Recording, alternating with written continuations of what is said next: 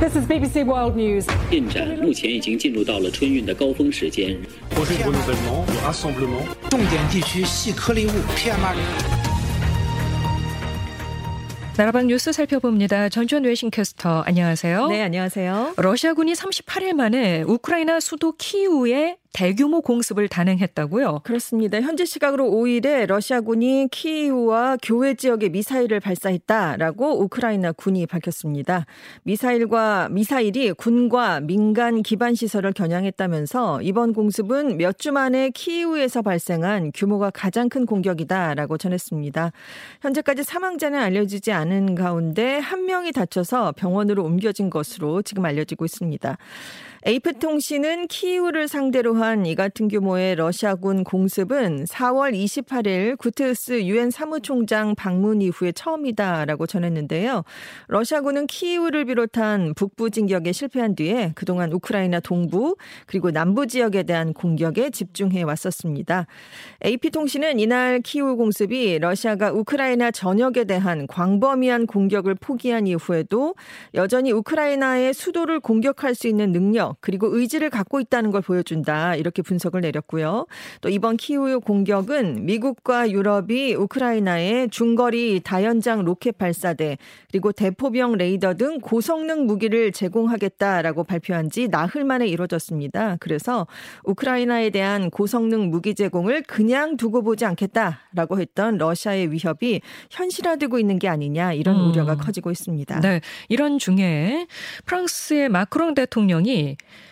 푸틴 러시아 대통령에게 굴욕감을 줘서는 안 된다. 이렇게 발언을 했어요. 그렇습니다. 우크라이나 전쟁이 끝난 이후에 이제 서방과 러시아의 외교적 관계 개선을 위한 문은 열어둬야 한다. 뭐 이런 취지였습니다. 그래서 3일 현지 언론과의 인터뷰에서 러시아와의 외교적 해법을 모색하기 위해서 러시아가 우크라이나에서 굴욕을 당해서는 안 된다. 푸틴 러시아 대통령이 역사적이고 근본적인 실수를 저질렀지만 그래도 적대감이 더 확대되는 건 피해야 한다. 전쟁이 멈추는 날 외교 채널을 통해 탈출구를 만들 수 있도록 러시아를 모욕해서는 안 된다라는 설명을 했습니다. 음. 그러면서 이 우크라이나 전쟁에서 프랑스의 중재자 역할을 또다시 강조를 했는데요. 네. 우크라이나는 즉각 반발을 했습니다. 쿨레바 우크라이나 외무장관은 러시아에게 굴욕감을 주지 말라는 요구는 프랑스와 그것을 요구하는 모든 다른 나라들에게 굴욕감을 줄 뿐이다. 우리는 러시아를 어떻게 그 자리에 둘 것인가에 초점을 맞춰야 된다. 이것만이 평화를 가져오고 생명을 구할 것이다. 라면서 반박 성명을 냈습니다. 네. 나이지리아에서 어제 무장괴한이 성당을 공격해서 수십 명이 사망했습니다. 그렇습니다. 현재 시각으로 5일이었는데요. 무장괴한이 남서부의 온도주에 있는 성 프란체스코 성당을 공격했습니다. 당시 성당 안에는 성령 강림절을 맞아서 미사를 보기 위해서 신도들이 많이 참석해 있었는데요. 괴한들이 미사를 집전하던 신부도 납치를 했습니다. 네, 네. 치안 당국이 아직 구체적인 사망자 수는 공개를 하지 않은 상황인데요. 사망자가 최소 50명에 이른다 이런 얘기가 지금 나오고 아, 있습니다. 네. 그리고 아직 공격의 배후는 밝혀지지 않았고요.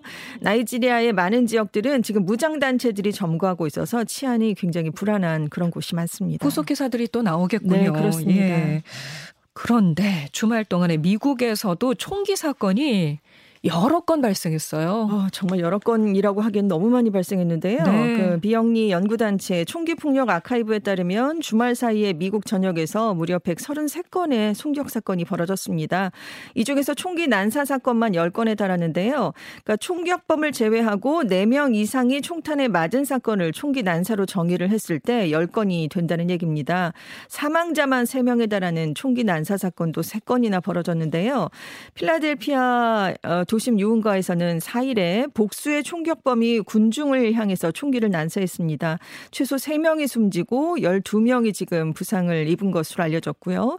테네시주 채터누가에서도 5일 새벽에 총기 난사 사건이 발생해서 3명이 사망하고 14명이 부상했습니다. 그리고 같은 날 디트로이트에서 북서쪽으로 160km 떨어진 미시간주 세기노에서도 총격으로 3명이 사망을 했고요. 애리조나주 메사의 한 술집 밖 에서도 총격 사건이 발생해서 2명이 사망하고 2명이 부상을 입었습니다. 아니 그러니까 총기 난사 사건이 일어난 이후에 네. 이렇게 어떻게 이렇게 총기 계속. 난사 사건들이 더 많이 발생하죠? 그러니까요. 그 뉴욕주 뭐 버플로 슈퍼마켓 총기 사건도 있었고 텍사스주의 초등학교에서도 총기 난사가 지금 이루어져서 아유.